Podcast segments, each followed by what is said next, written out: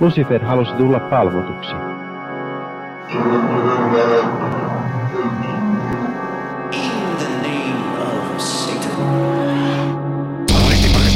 Hyvää päiväpyhää päivää kaikille meidän kuulijoillemme. Tämä on Sunnuntai-satanisti podcast, tämä modernista ateistisesta satanismista kertovaa ja muustakin filosofisesta ja, ja epäyliluonnollisesta elämänkatsomuksellisuudesta puhuva ja kertova ja käsittelevä podcast. Me emme siis edusta mitään, mitään tällaisia teistisiä ja satanistiryhmiä, emmekä myöskään itse asiassa edusta mitään virallisia ryhmiä. Olemme ihan itsenäisesti, vaikkakin meidän pohjana, jos nyt haluaa etsiä jotain, jotain niin kuin sellaista semmoista lyhyttä lähestymiskulmaa, että mikä on niin kuin pohjana, niin on, on tällainen ihmis,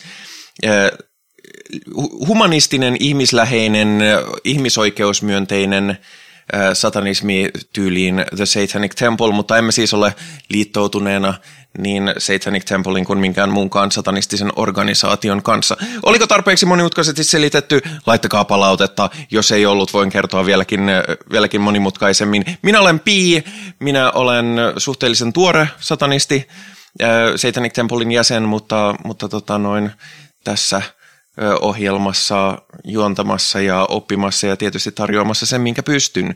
Paikalla on myöskin Perkeleen temppelistä Henri. Hyvää epäpyhää vuorokauden aikaa minunkin puolestani. Ja sitten meillä on paikalla myös Toni. Hyvää, hyvää, hyvää, hyvää, kaikkea hyvää. No niin.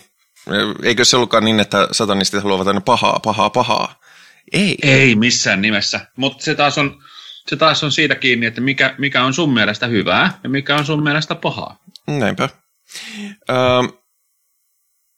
ja tänään meillä on aiheena saatana. Öö, joskin... Mutta tänään meillä on tota, kon- hieman konkreettisemmin saatana puheissa, nimittäin puhumme meidän suosikki, öö, suosikkiversioistamme tai suosikkirepresentaatioistamme – saatanaa ja tähän siis kuuluu lähinnä erilaiset populaarifiktion tai kaikenlaisen fiktion saatana-representaatiot hahmoina, koska, koska modernin ateistisen satanismin lähtökohtahan nimenomaan on kirjallinen hahmo nimeltä saatana, ei mikään olemassa oleva yliluonnollinen olento, niin tänään käydään sitten niitä. Poikkeuksena emme ota tällä kertaa harkintaan sellaisia fiktiivisiä lähteitä, kuten raamattu, emmekä myöskään tätä Miltonin Paradise Lostia, koska siitä puhutaan sitten joskus hyvin perusteellisesti ja erikseen, koska se kirja on tarkoituksetta, mutta kuitenkin ehkä modernin satanismin sellainen hyvin perusteos, josta, josta tulee melkein kaikki nämä konseptit ainakin välillisesti.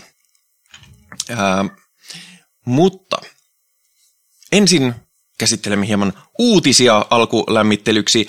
Ja tänään meillä on paljon sellaisia uutisia, että mitäs, mitäs siellä Evlut-kirkossa toilaillaan tällä kertaa. Tämä uutisotsikon idea ei ole ilkkua tai pilkata ketään ää, tai mitenkään kohdistaa kommentaaria tiettyihin uskonnollisiin yhteisöihin tai mihinkään muihinkaan yhteisöihin, mutta tällä viikolla vaan sattuu olemaan paljon tällaisia uutisia, joista ensimmäinen, joka kieltämättä aiheuttaa itselleni hieman tällaista Schopenfreude-ilmiötä on, että Kuopion entinen kristillisdemokraattien kaupunginvaltuutettu on syytettynä huumekaupasta. Tämähän siis puolue, joka, joka hyvin vahvasti julkilausuu nimenomaan nuorten huumeiden käytön ongelmallisuudesta ja, ja paheksuu kaikkea ö, aineiden viihdekäyttöä, niin, niin näin sitten pääsi käymään. Kyseessä on siis Kuopion entinen kaupunginvaltuutettu Keijo Laukkanen, ö, joka on jo siis alkuvuodesta, ö, se on jäänyt kiinni siitä, että, että tota, hän on, olisi myynyt yli 14 400 käyttöannosta amfetamiinia ää, katukaupassa huumeiden arvo olisi ollut arviolta yli 150 000 euroa. Se on Hmm. ihan helvetin paljon.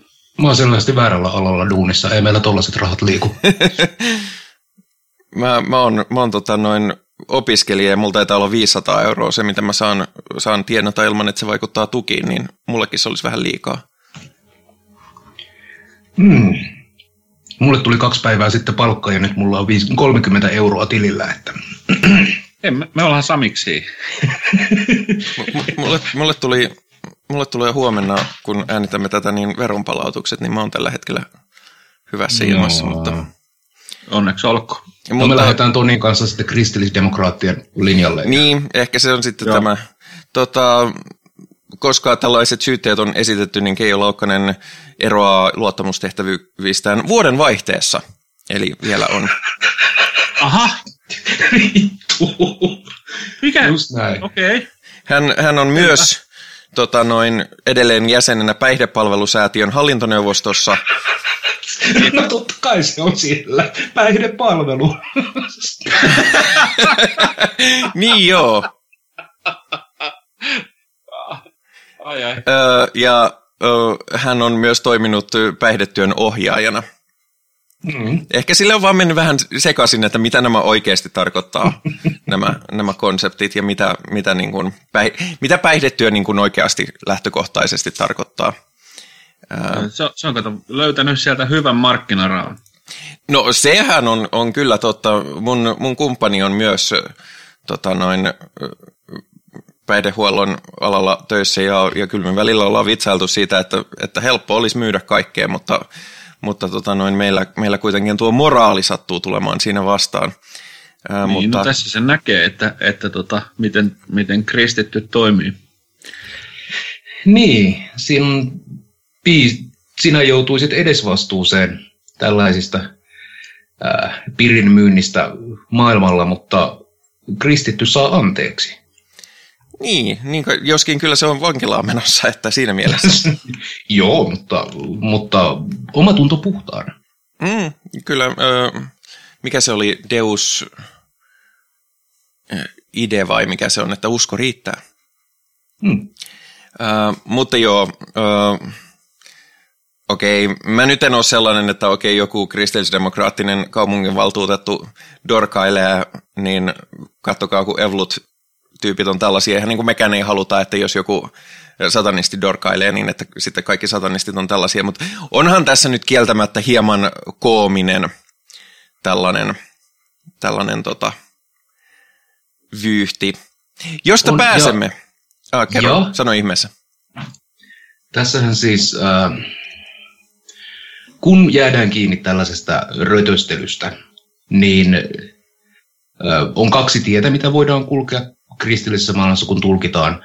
Ensimmäinen on se, että no, niin hän ei ollut oikea kristitty, koska oikea kristitty ei tekisi noin. Ja toinen vaihtoehto on se, että, että paholainen on häntä juksannut ja me rukoilemme ja annamme hänelle anteeksi. Olet väärässä. Jolloin, ah, Mm, anteeksi. onko vielä kolmas? On vielä kolmas, mutta sano loppuun. Sori, mä, mä keskeytän. Meillä taitaa olla vähän No molemmissa tapauksissa, molemmissa tapauksissa siis kristikunta voittaa, Kyllä, mutta, koska mitä pahaa ei ole tapahtunut. mutta oikeasti on vielä kolmaskin vaihtoehto. Nimittäin voit lähteä piispaksi Myönmarin luterilaiseen kirkkoon. Jaha, Koska näin on tehnyt rovasti Johan Kandelin, joka on eronnut pappisvirasta ja, ja tota, Suomen evankeli, evankelis-luterilaisessa kirkossa ja ilmoittanut, että hän lähtee Myanmarin luterilaisen kirkon piispaksi, kun näin on pyydetty. Asianhan ei mitenkään sattumoisin liity se, että ö, Johan Kandelin on syytettynä rahankeräysrikoksesta. Ö, oh. hän, hän, on tota, hän on siis aikaisemmin toiminut Marttyyrikirkon ystävät-yhdistyksessä, jossa, he ovat, jossa hän on epäiltynä rahankeräysrikoksesta vuosien 2014-2019 välisenä aikana. He ovat siis suorittaneet rahankeräystä ilman rahankeräyslupaa. Hmm. Eikö se ole ikävää, kun maallinen byrokratia tulee taivaallisten asioiden edelle? Se on kyllä, se on kyllä ihan totta. Öö, Ja tämä on varmasti kaikki ihan puhdasta väärinkäsitystä ja suorastaan noita vainoa kristittyjä vastaan. Tähän tuolla lailla syytetään perättömästi, vaikka hän on vain hyvää pyrkinyt tekemään. se on ihan totta, ja sekin on väärin, että Johan Kandelinin omaisuutta takavariko, on takavarikoitu lähes 2,6 miljoonan euron arvosta. Jööses! Okei, okay. silloin, silloin sitten ollut jonkin verran jotain omaisuutta siellä. Oi. Onkohan se rahankeräys mennyt ihan oikeeseen? Tai siis, No. no. niin se on mennyt. Ilmeisesti Johan Kandelinille. Joo, Ää, niin, niin. Hä- Häntä, häntä syytetään myös törkeästä veropetoksesta. No niin. No on aina... Niin, ehkä tämä nyt johtuu siitä, että minä olen itse ää, köyhä ja katkera, niin kuin kaikki köyhät ovat katkeria, niillä joilla on rahaa, mutta mä muistelisin, että jossain kirjassa oltaisiin sanottu, että, että myy koko omaisuutesi ja seuraa minua ja että taivaaseen pääseminen rikkaalta on hyvin vaikeaa. Mutta se ei kai sitten tarkoittanut mitään. Oliko se Ja se Harry. Potter? Joo, joo. Harry Potter ja pitkä perjantai.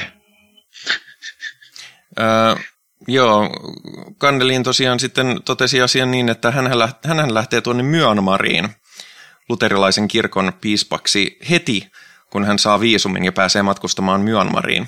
Juuri nyt se kuulemma ei ole mahdollista. No joo. Öö, Uhuh. se, ja sen, hän nimenomaan siirtyy tuonne alueelle, missä, on, missä käydään nyky, nyttemmin sisällissotaa, että jotenkin musta tuntuu sille, että se ei ole niin kuin, kuitenkaan 73-vuotias, niin, niin se ei ole- ehkä ole leppoisin duunipaikka, ellei ole jotain kovin painavaa syytä haluta poistua maasta mahdollisimman nopeasti, etenkin johonkin paikkaan, mistä ei ole minkäänlaista ö, luovutussopimusta Suomen kanssa. Se on, kato, Jumalan tiet ovat tuntemattomat, että se pitää mennä sinne, missä, mihin henki johdattaa. Selkeästi. Öö, Toisaalta siis ihailtavaahan tässä on, ja mä kannattaisin niin kuin, ää, kaikkia kristittyjä seuraamaan tätä niin kuin, toimintamallia ja esimerkiksi painamaan vittuun. mm, No, en minä sellaista, herra jestas. Olipa kamala juttu. mä olen edelleen sillä kaikki saa olla justiinsa niin, niin sellaisia ja seurata sellaista moraalista koodistoa, kun haluavat, kunhan eivät vahingoita muita. Öö, mutta sitten vielä lopuksi tällainen tärkeä maininta, että ensi viikolla vietetään Helsingissä Pride-viikkoa. Yleensä se on kesäkuun viimeisellä viikolla, mutta jostain syystä se on nyt jouduttu vähän siirtämään. En tiedä miksi, en ole seurannut uutisia. Ö, Se myöskin toteutetaan pääosin hajautettuna ja, ja, ja virtuaalisena, että melkein kaikki tapahtumat on verkossa ja marssia ei ole ja sitten puistojuhlatkin on silleen, että no menkää puistoon, mutta älkää kerääntykö liian ahtaasti johonkin yhteen paikkaan. Niin tänä vuonna Helsinki, eikö siis kirkko ei ole, ja nimenomaan kirkkohallitus ei ole tänä vuonna Helsinki Pridein virallinen kumppani, mitä se oli viime vuonna. Siitähän väännettiin ankarasti esimerkiksi arkkipiispa Tapio Luoman ja kansanedustaja Päivi Räsäsen välillä viime vuonna. Ja tällä, tänä vuonna ne ilmoittaa, että yhteistyökumppanuutta ei ole solmittu, koska koska teema ei ole yhtä sopiva. Viime vuonna Pride-viikon teema oli avoin kaikille, tänä vuonna teema on esikuvat. Niin, eihän kristityillä ole mitään sellaista esikuvaa, joka niinku vittu rakastaisi kaikkea. Ei saatana.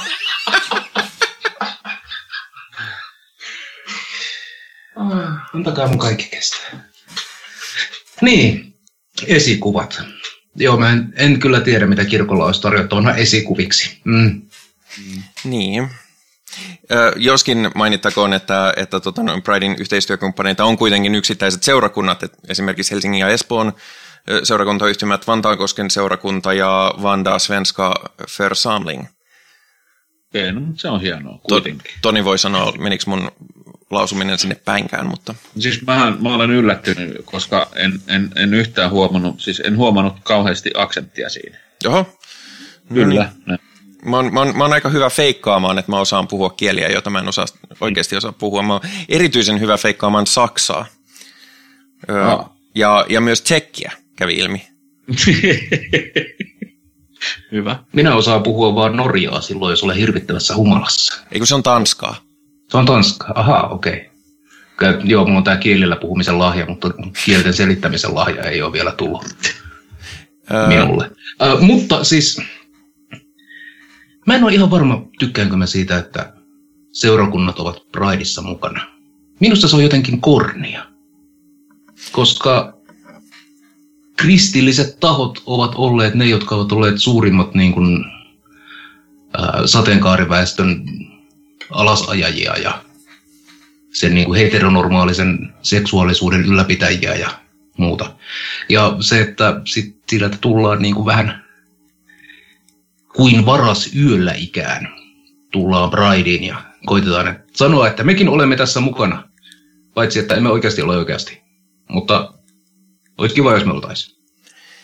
Nyt se on perversiä. Ja vaikka yleensä perversistä asioista tykkään, niin tästä asiasta minä en, en osaa oikein tykätä vielä. Niin se on hirveän kaksipiippunen juttu, koska henkilökohtaisesti mä tunnen, ö, tunnen ainakin kaksi pappia, jotka kuuluvat hyvin vahvasti sateenkaarispektrille.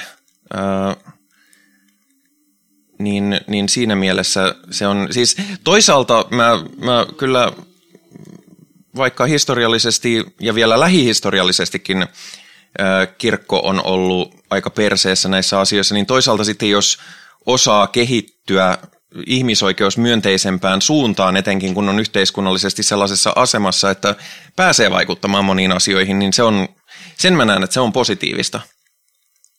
Kyllä mäkin näen sen niin kuin hyvin positiivisena asian.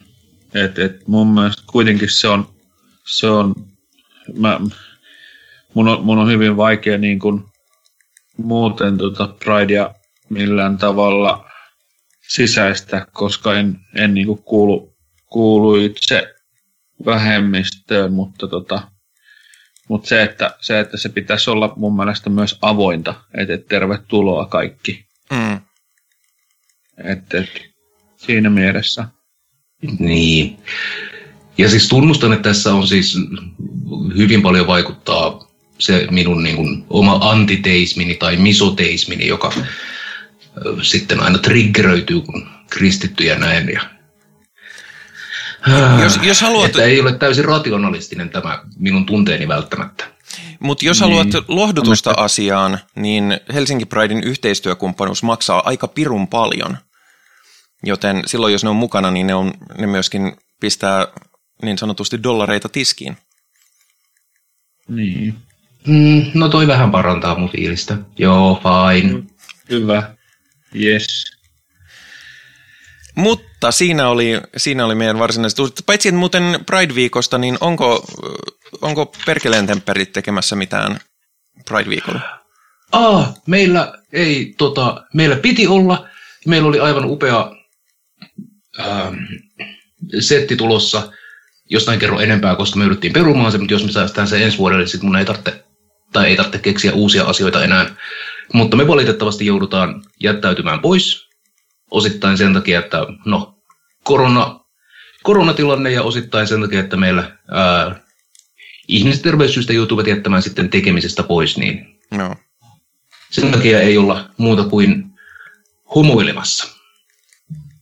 Se on, se on näinä aikoina ihan ymmärrettävää. Täytyy myöntää, että mäkin, mulle, mulle Pride on, on niin kuin toinen joulu, mutta, mutta aika matalalla profiililla tulee mentyä just sen takia, että nyt varsinkin kun tämä koronatilanne on sille epävarma, että ollaan justiinsa sillä liipasimella, että mihin suuntaan ruvetaan menemään, niin nyt, nyt ei ole musta aika lähteä sikailemaan kaupungille ihan ehdoin tahdoin, mutta kyllä nyt jotain.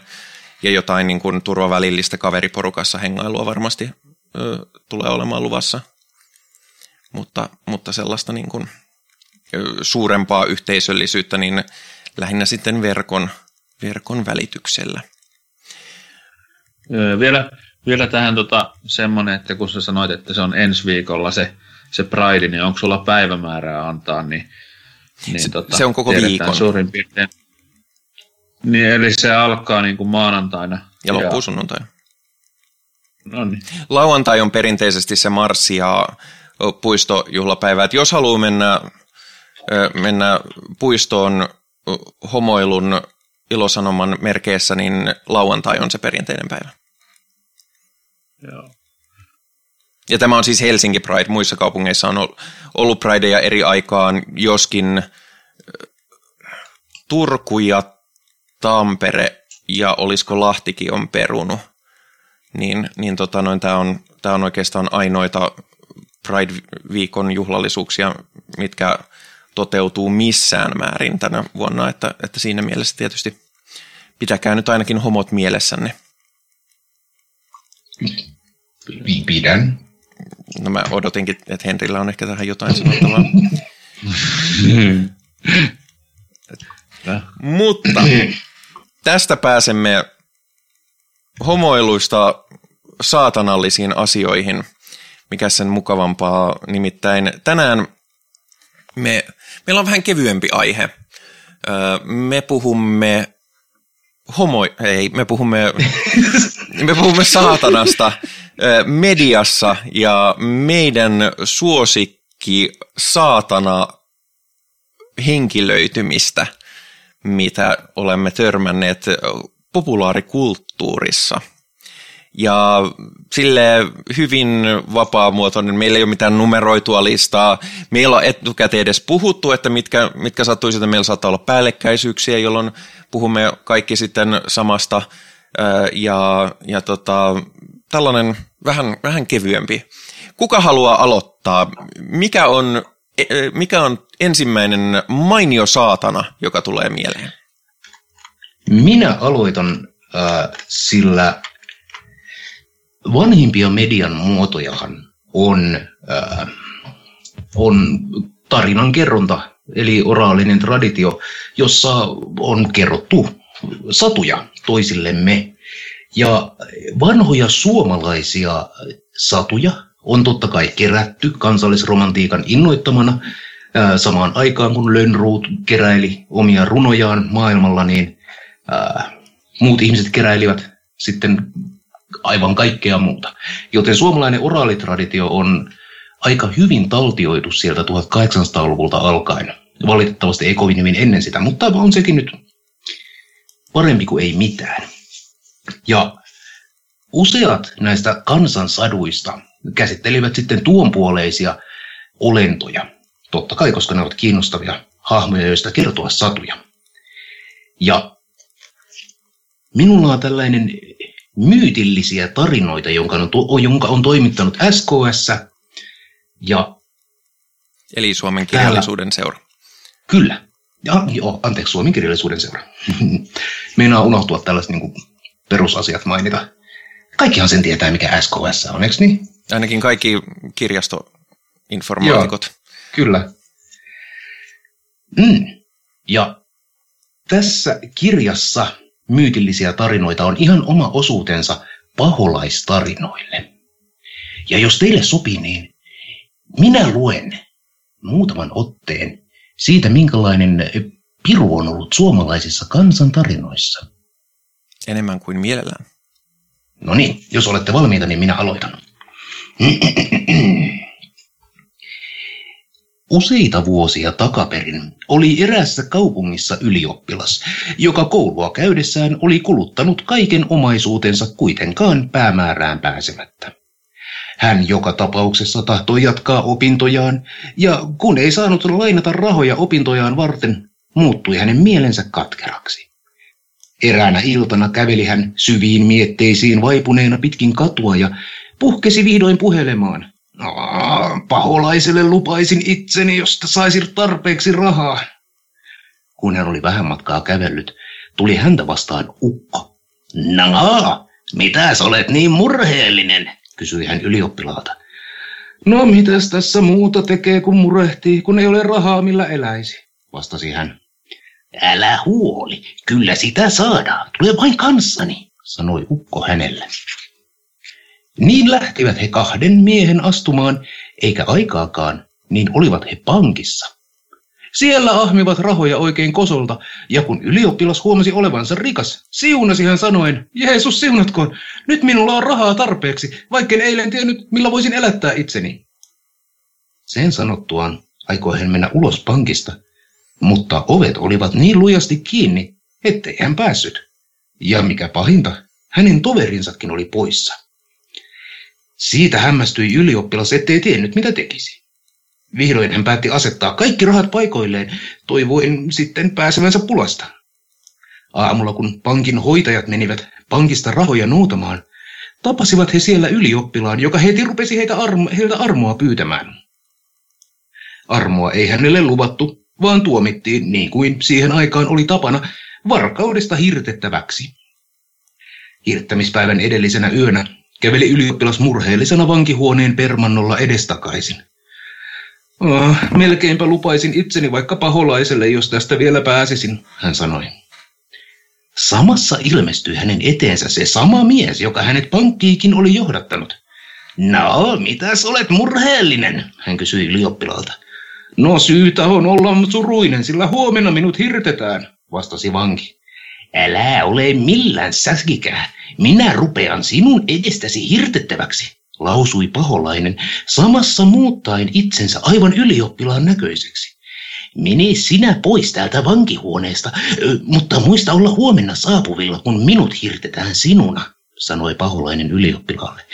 Ne rahat, joita otin pankista, kun olimme siellä, ovat nyt lähellä hirsipuuta erään leveän kiven alla. Ota ne sieltä, sanoi paholainen pelastetullensa. Vankihuoneesta pois päästyään meni ylioppilas heti tarkastamaan hirsipuun luona olevia kiviä ja vihdoin löysi rahat erään kiven alta, kuten paholainen oli neuvonutkin. Sitten hän lähti iloisena kotiinsa riittävin rahavaroin varustettuna. Seuraavana päivänä meni hän muiden mukana katsomaan, kun paholaista hirtettiin. Ei aikaakaan niin tuotiin paholainen ylioppilaana hirtettäväksi. Rakkari asetti hirttonuoran valmiiksi surman solmuun ja käski sitten hirtettävän pistää päänsä siihen. Paholainen teki niin, mutta katsojien suureksi ihmeeksi ei hän ollut tietävinään, vaikka rakkari vetin hänen altaan pois laudan, joka oli asetettu kahden pylvään päähän korokkeeksi, jotta hirtettävä ylettyisi pistämään päänsä nuoraan. Rakkari nousi hirsipuun päälle ja potkaisi sieltä hirtettävää päähän sanoen, ah, minut saa hiisi viedä, ellei nyt kuole. Samassa nousi paholainen nuorineen ilmaan, otti rakkarin mukaansa ja huusi iloiten ylioppilaalle. Nie hyvin kävi, sinä sait rahat, minä sain rakkarin.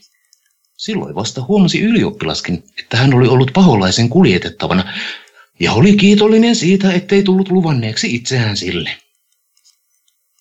Sen pituinen se. Tämä oli 1800-luvulta, oliko?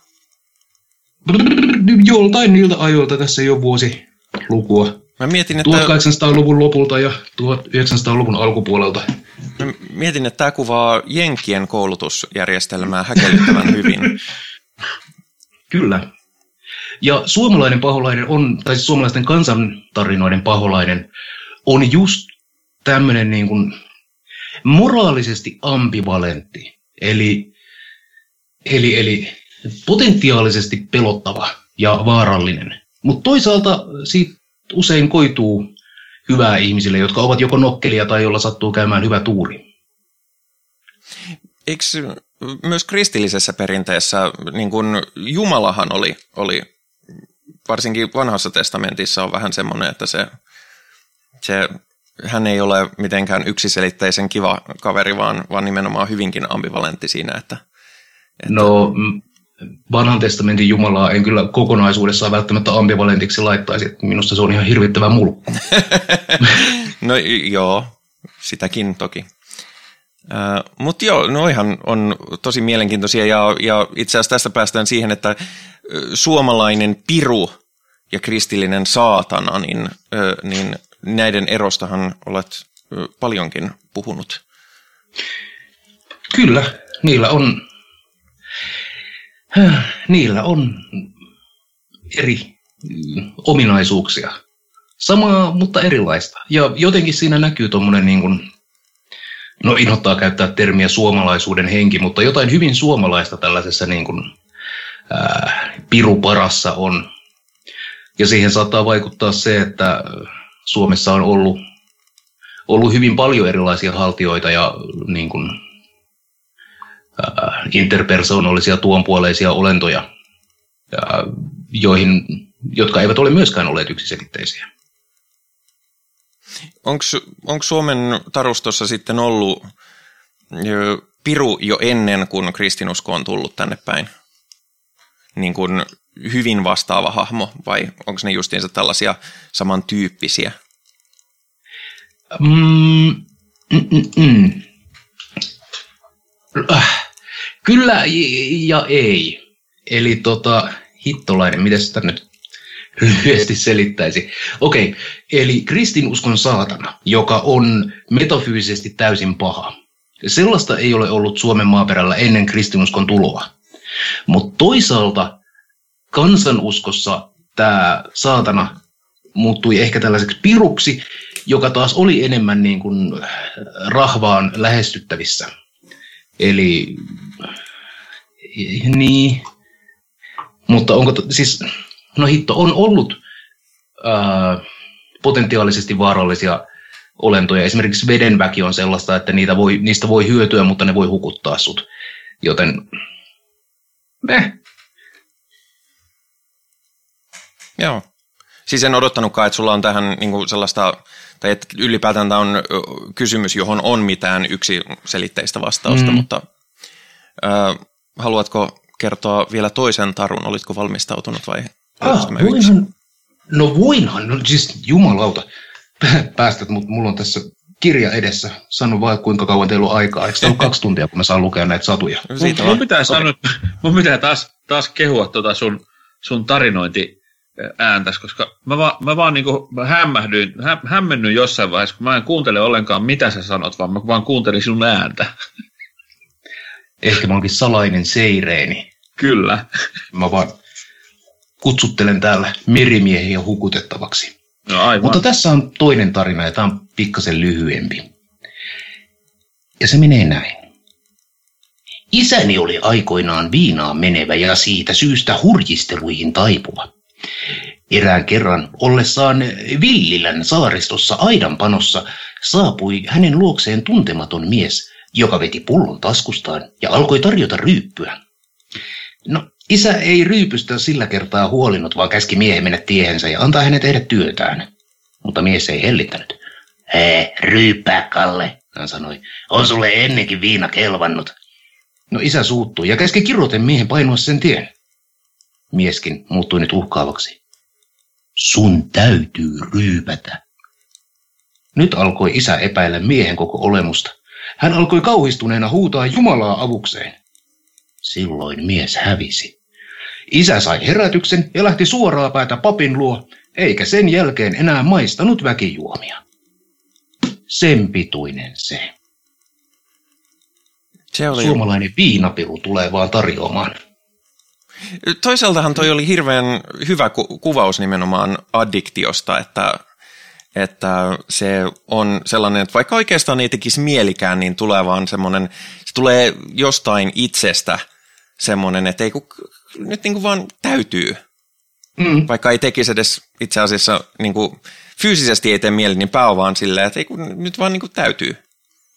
Kyllä, pakko ottaa. Mm. Siis mulla ei, mulla ei tosiaan viinasta ole kokemusta, mutta mulla on, mulla on ollut aika pahakin sokeriaddiktio, minkä takia tämä on tuttua, että, että jopa siinä vaiheessa, kun on vähän huono olo, niin saattaa olla silleen, että ei kun vaan, niin kuin, niin, niin kuin vaan syödään tätä mm. sokeria. Öö, niin siinä mielessä noi, se on, ja se on paljon vanhassa tarustossa ja ö, kansankertomuksissa, niin nämä on nimenomaan just jänniä nämä, että miten, miten asioita, jotka on tälle tarinallistettu ja yliluonnollistettu, niin miten ne itse asiassa on hyvin paljon linjassa nykyisen psykologian kanssa. Ja on, ja esimerkiksi katsotaan tuo, tuo, tuo Pohjois-Amerikan alkuperäiskansojen myyttinen olento Vendigo, joka on moninainen, johon ei nyt mennä, mutta joka on muodonmuuttaja ja ihmissyöjä ja kannibaali ja hirvittävä olento, joka myös niin kuin, jolla on varmasti ihan niin kuin todelliset niin kuin, äh, tilanteet taustalla, kun on pitänyt päättää, että syödäänkö kaveri vai, vai kuollaanko molemmat mm. ankarissa luonnonoloissa. Niin, niin, niin. Joo, siis ne on, ne on hyvinkin, hyvin kiehtovia ja näiden niin kuin arvutteluita, mitäköhän siellä taustalla on saattanut olla ja mitä kautta ne on kulkenut. Ja monilla pirutarinoilla, esimerkiksi sellaisilla, että piru tekee, veistää leppäpuusta niin kuin vauvan ja vaihtaa sen niin kuin ihmisen vauvan tilalle, niin kun siitä kuorute, kuorit, kuoritaan tätä niin kuin vuosisatoja pois päältä ja löydetään niitä vanhempia tarinoita, niin pirun tilalla ennen pirua on kerrottu maahisista, jotka tekee sitä. Ja kun kirkko on tullut ja kristillistyminen alkanut Suomessa, niin maahiset on assosioitu paholaisiin ja silloin paholainen on alkanut tekemään tätä vaihdokas hommaa. Hyvin kiehtovaa. On. Ja sit Mutta varsinkin, jos tota... Mm, sano vaan. Niin, ja sitten varsinkin kun tota noin, puhutaan nimenomaan oraaliperinteestä, niin nehän on myöskin muovautunut ja muuttunut aikojen varrella, joten tämäkin versio tästä addiktiokuvauksesta, niin, niin tota, se, siinä on varmasti paljon lähteitä ja paljon erilaisia kokemuksia, mitkä on peilannut sitten omaa käsitystä siitä, ja tämä sattuu olemaan vaan se, joka on jäänyt sitten jossain kohtaa jonkun passelin keräilijän kirjoitettavaksi. Kyllä, juuri näin. Ja tosi monia näistä sitten niin kuin kerrottiin tosi tapahtumina, eli tuossakin oli niin kuin kerrottu, että minun isäni oli siellä jossain niin tietyssä eksaktissa paikassa tekemässä juuri tätä. Eli ne ei ole sellaisia, että muinaisina aikoina tarut kertovat, vaan ne oli ihan niin kuin konkreettisia, että mm. kuulin, että naapuri kertoi, että hänen setänsä koira oli kerran niin. Ja tämä y- siis... ylioppilaalla on rahat loppu, ei ole suorastaan myöskään niin kuin, kauhean eksoottinen Joo, skenaario. Ei. Tietenkin siis, jos kiinnostaa suomalaiset ää, tällaiset vanhat pirutarinat, ja jos kiinnostaa sarjakuvat, niin M.A. Jeskanen, suomalainen sarjakuvataiteilija, on kirjoittanut kaksi aivan loistavaa sarjakuva-albumia, joista ensimmäinen on Perkele, myytillisiä tarinoita, jossa hän on ottanut tästä kyseisestä kirjasta näitä kansansatuja ja sovittanut niitä ää, pirutarinoiksi sarjakuviin. Aivan loistavaa. Herra ja, munhan pitäisi tietää tämmöinen, kun mä oon sarjakuva-alalla itse, mutta enpä tiennyt. Mm. Tuosta muuten Eli, voisi laittaa jonkun linkin sitten jonkun linkin jonnekin laitetaan. Eli M.A. Jeskanen, perkele myytillisiä tarinoita. Ja hänen niin kuin kynänjälkensä ei välttämättä ää, miellytä kaikkia tai miellytä ensisilmäyksellä. Se on hyvin siis rujoa, mustaa mustetta. Ja tota, se on kuitenkin just täydellistä siihen niin kuin paholaistarinoihin, koska suomalainen kulttuuri nyt sattuu olemaan melko synkkää ja melko rosoista ja, ja tarinat on usein hyvin sellaisia surullisen puoleisia. Veikkaan, että pimeällä maailman ajalla, niin kuin tarkoitan pimeydellä ihan niin kuin konkreettista, että kun täällä on niin paljon pimeää, niin mä luulen, että se vaikuttaa mm-hmm. siihen, että ollaan aika synkeissä fiiliksissä. Kyllä. Ja jos suomalainen äh, noita perinne kiinnostaa, niin hänellä on itsenäinen jatko-osa nimeltä Santala. Ja siinä on myös sitten pohjoismaista ja suomalaista noita perinnettä käytetty ja näitä noita tarinoita ja tietäjätarinoita kerrottu. Ja hyvin niin kuin lähdemateriaalille uskollisena, että ei ole lähdetty fantasioimaan sellaisista asioista, mihin ei ole tarvetta, kun lähdemateriaali on niin hyvä. Mm. Ehdottomasti lukuun menee mulla ainakin tuo sarjakuva. Öö, ehkä sitä jopa löytyy Helmet-kirjastosta. Niitä löytyy Helmet-kirjastosta. Mä oon, mä oon vinkannut tuota sarjakuvaa seiska- ja kasiluokkalaisille. Ja sinne on ihan kauhuissaan. Mä tässä on hyvä kirja, sen nimi on Perkele. Et sä saa sanoa tullasta. Ja sitten niin. mä sanon sen monta kertaa. Ja sitten opettaja naureskelee partaansa siellä. Hyvä. Mutta joo, ne oli loistavia ö, kirjallisia saatanoita.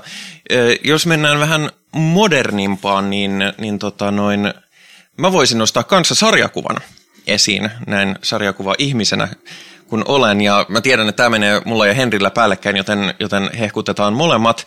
Ää, nimittäin Sandman, eli ei kun on se suomeksi Sandman, ää, sarjakuvat on, mulla siis ne on ehkä suurin vaikutus ollut aikanaan siihen, että mä oon niin kuin ruvennut lukemaan sarjakuvaa sarjakuvataiteena enemmänkin kuin semmoisena lasten viihteenä, vaikka siis aina, aina on hahmottanut sen enemmänkin kuin se on, mutta, mutta niin kuin, jos vertaa Asterixiin, joka on, joka on maailman paras sarjakuva, niin, niin tota, noin Sandman on hieman aikuisempaa settiä. mutta Sandmanissa – on siis lyhyesti kerrottuna Sandmanissa on siis paljon tällaisia metafyysisiä henkilöitymiä. Pääosassa on Uni, Morpheus ja, ja sitten seitsemän tällaista endlessiä ajatonta. Mä en tiedä, miten ne on suomennettu, kun mä oon lukenut aina englanniksi.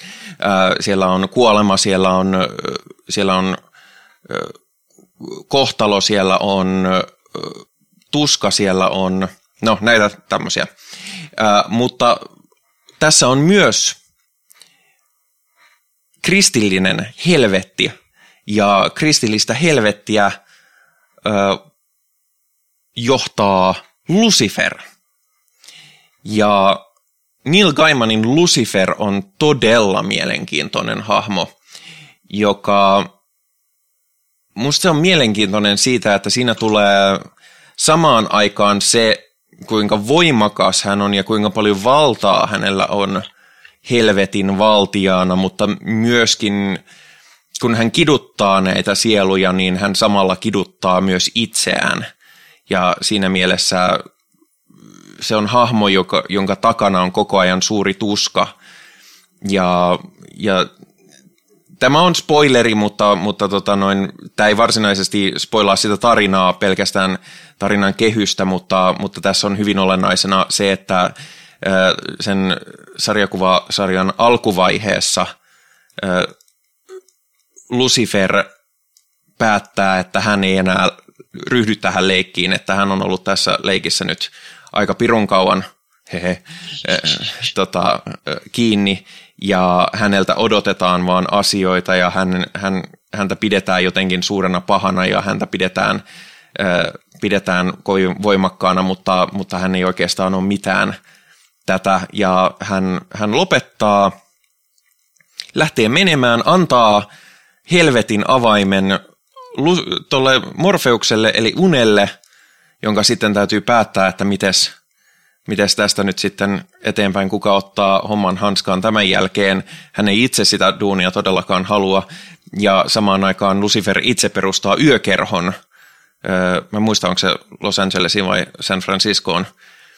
Ja tota, se sitten esiintyy kyllä sarjassa myöhemminkin tällaisena klubin omistajana ja tyyppinä, jolla on edelleen niin kuin hyvät yhteydet tällaisiin metafyysisiin henkilöitymiin, mutta joka ei enää, enää näisin hommiin suostu.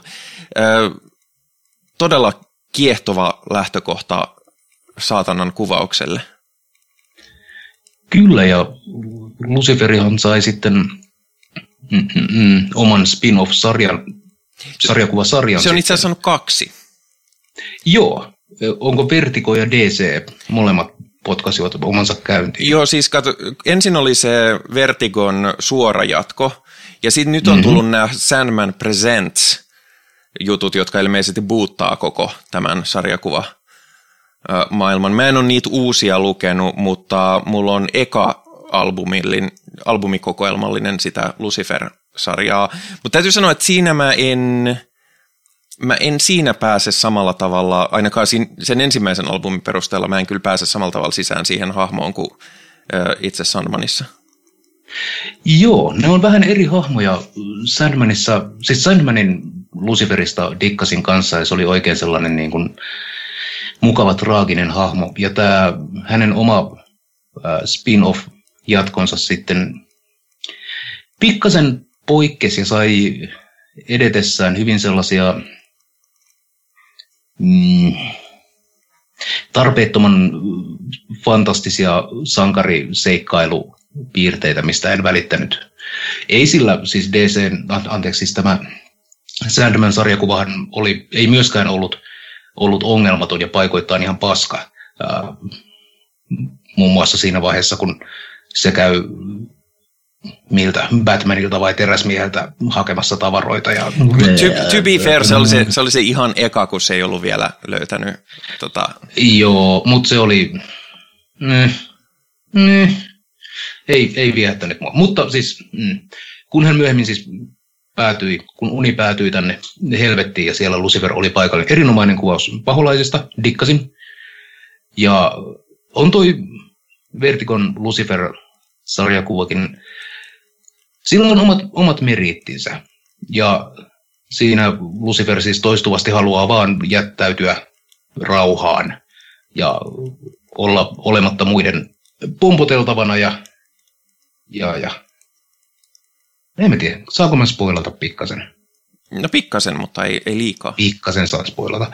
Uh, Lucifer nimittäin tekee suuren suunnitelman jossain vaiheessa ja hän päättää täysin kokonaan jättäytyä pois Jumalan luomakunnasta ja hän päättää luoda oman maailmansa omaksi kuvakseen.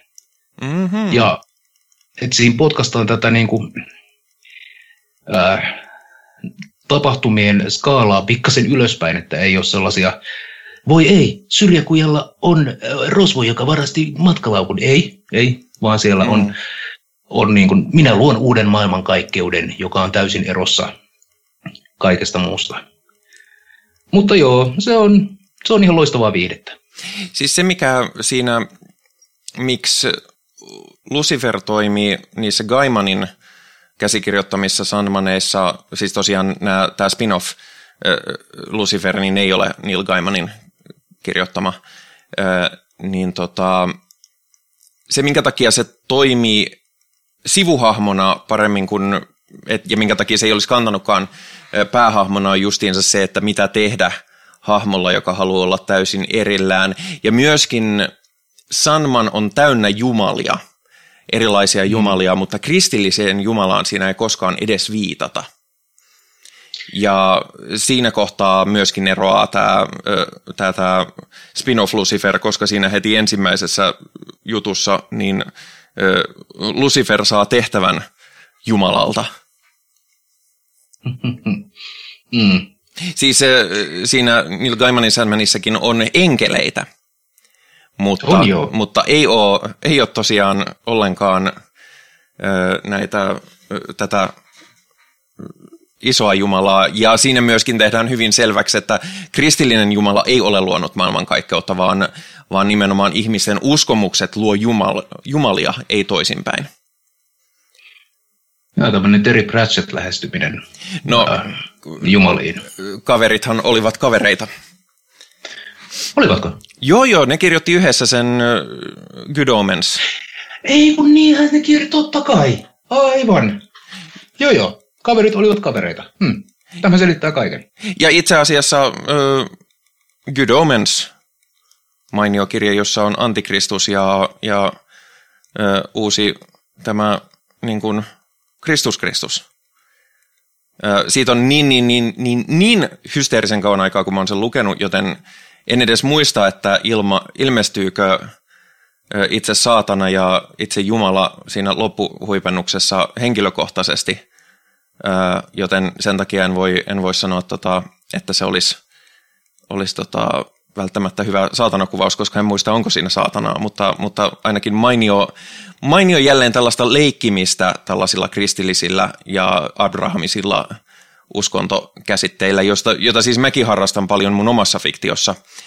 Mulla, on, mulla on paljon ollut juttuja, joissa, joissa muun muassa Jumala ja, ja saatana seikkailee ja sitten mulla on yksi niin kuin, semmoinen idea, jota mä oon, mä oon, on tehnyt justiinsa sen, mitä luova ihminen ei saa tehdä, eli mä oon pantannut sitä siihen, että tulisi hyvä tilaisuus käyttää sitä ja siinä, siinä on vaikka, vaikka sitten ketä mukana, joskin yksi syy, miksi mä oon vähän pantannut sitä, niin on se, että se on, se on aika säännömän vaikutteinen, mutta toisaalta vaikutteethan, eihän ne nyt ole pahoja, koska saahan ihmiset nyt tehdä ö, samaa genreä kuin toisetkin. Hyvistä enteistä, eli tästä Good Omenistahan tehtiin aivan hiljattain viime vuosina tämä televisioadaptaatio. Jota en suostu katsomaan. Et suostu katsomaan? En suostu. Myöskin tota, Sanmanista on tulossa televisioadaptaatio ja mä en suostu katsomaan sitä. Miksi? Se on liian, mulle, mulle ihan liian merkittävä siinä alkuteoksena, että, että mä pystyisin ottamaan vastaan siitä ö, adaptaatiota. Okei, okay, joo. Siis Fair mä oon kuullut, että se Good Omens, eli siis suoraan suomennettuna hyviä omenoita, niin on, on tota, on, on tota, että se on hyvä adaptaatio, mutta, mutta mä, en, mä en vaan pysty. Hmm.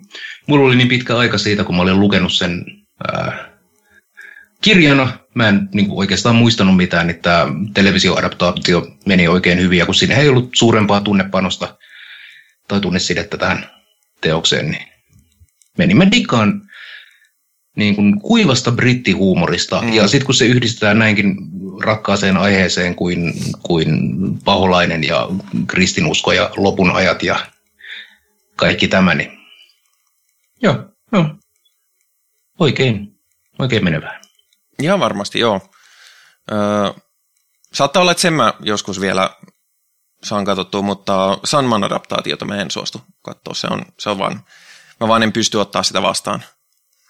Ja mä en ole tämmöinen, joka, joka niin menisi menis tota Twitteriin valittamaan, "Ei, mun lapsuus on pilalla, kun ne teki tälleen, varsinkin kun ne on, ne on sellaisia ö, yliikäisiä pikkupoikia, jotka, jotka on silleen, että "Ö, tässä on naisia, ei minun lapsuudessa ollut naisia missään. Tota, Tämä hahmo on kästetty nyt mustana. niin, Ei tämä hahmo voi sillä ole musta iho. mulla, mulla ei ole mitään sellaista, ja mulla ei ole mitään sitä vastaan, että kyseinen adaptaatio tehdään. Mulla ei ole mitään sitä vastaan, että mu- Mulla ei itse asiassa loppujen lopuksi mitään sitä vastaankaan, että Star Trekista on tullut hirveätä paskaa, Ö, mutta se vaan tarkoittaa sitä, että mä en ole kiinnostunut niistä uudemmista jutuista, jotka ei, ei ole sellaista, mikä mua kiinnostaa. Niin mun ratkaisu on vaan se, että jos musta tuntuu pahalta, että ne tekee adaptaation, niin mä oon silleen, että hei, jos se on hyvä, niin hienoa. Jos ihmiset tykkää siitä, niin vielä parempi. Mutta mä en vaan katso sitä. Tässä siis, no me voitaisiin varmaan puhua niin kuin viisi tuntia putkeen siitä, siihen, miten niin tämä brand recognition on, on iljettävä asia ja aina Mm. kaivetaan vaan niitä vanhoja kultaisia hyviä juttuja ja sitten siitä tehdään niin kuin Hollywood-paskaa ja kaikki Mm. on pilalla. Mä haluaisin, että tehtäisiin vaan niin kuin uusia siistejä asioita, eikä vaan niin kuin uudelleen lämmitettyä paskaa. Niin, ikävä kyllä uudet siistit asiat vaan tuppaa floppaamaan, kun ihmiset haluaa sen, minkä ne jo tietää. Mutta, Niin, just tämä. Mutta se on eri keskustelu. Kerro, puhutaan saatanasta. Onko Tonilla mitään suosikki saatanaa? No tässä just itse asiassa on pohtinut, pohtinut jonkin verran sitä, että mikä se voisi olla, mutta mä en, mä en niin kuin oikein, jos me puhutaan ihan siitä, että se on niin kuin, äh, semmoinen saatana, joka on ollut, ollut jossain tietyssä mediassa, niin mä ehkä sanoisin, että se mun, mun saatana sitten on tota, äh, Dave Grohl. Hmm. Jos, jos, jos nyt, jos, jos jo- jompikumpi, saatteko kiinni tästä? Mm-hmm. Mä tiedän kyllä, kuka Dave Grohl on, mutta Ei vaan. Dave Grohl äh, esitti, esitti äh, elokuvassa Tenacious D, The Pic- Aa, Aivan! Siis sehän on aivan loistava kuvaus paholaisesta. Erittäin, kyllä. Se, niinku, se, se, se oli, niinku, se, koska se on, se on huumori, huumorintajuinen ja, ja tota, vähän semmoinen, vähän semmoinen niinku hunsvotti. Mä en ole mm. nähnyt sitä leffaa, mutta onko se se, mistä tulee tämä biisi Tribute? En tiedä, en osaa sanoa. Mä, mä en, siis en, en kuuntele Tenacious Dtä, jotenka mä, mä en, ole, en, en tiedä biis, biisien nimiä. Mutta siis... Mutta on, se on, se Joo, on, se on Tenacious Dn kappale. Tämä niin. on vain tribuutti. Joo, se, ja siinä saatana tulee, että Play me the best song in the world, or I'll eat your souls. Aivan, no niin.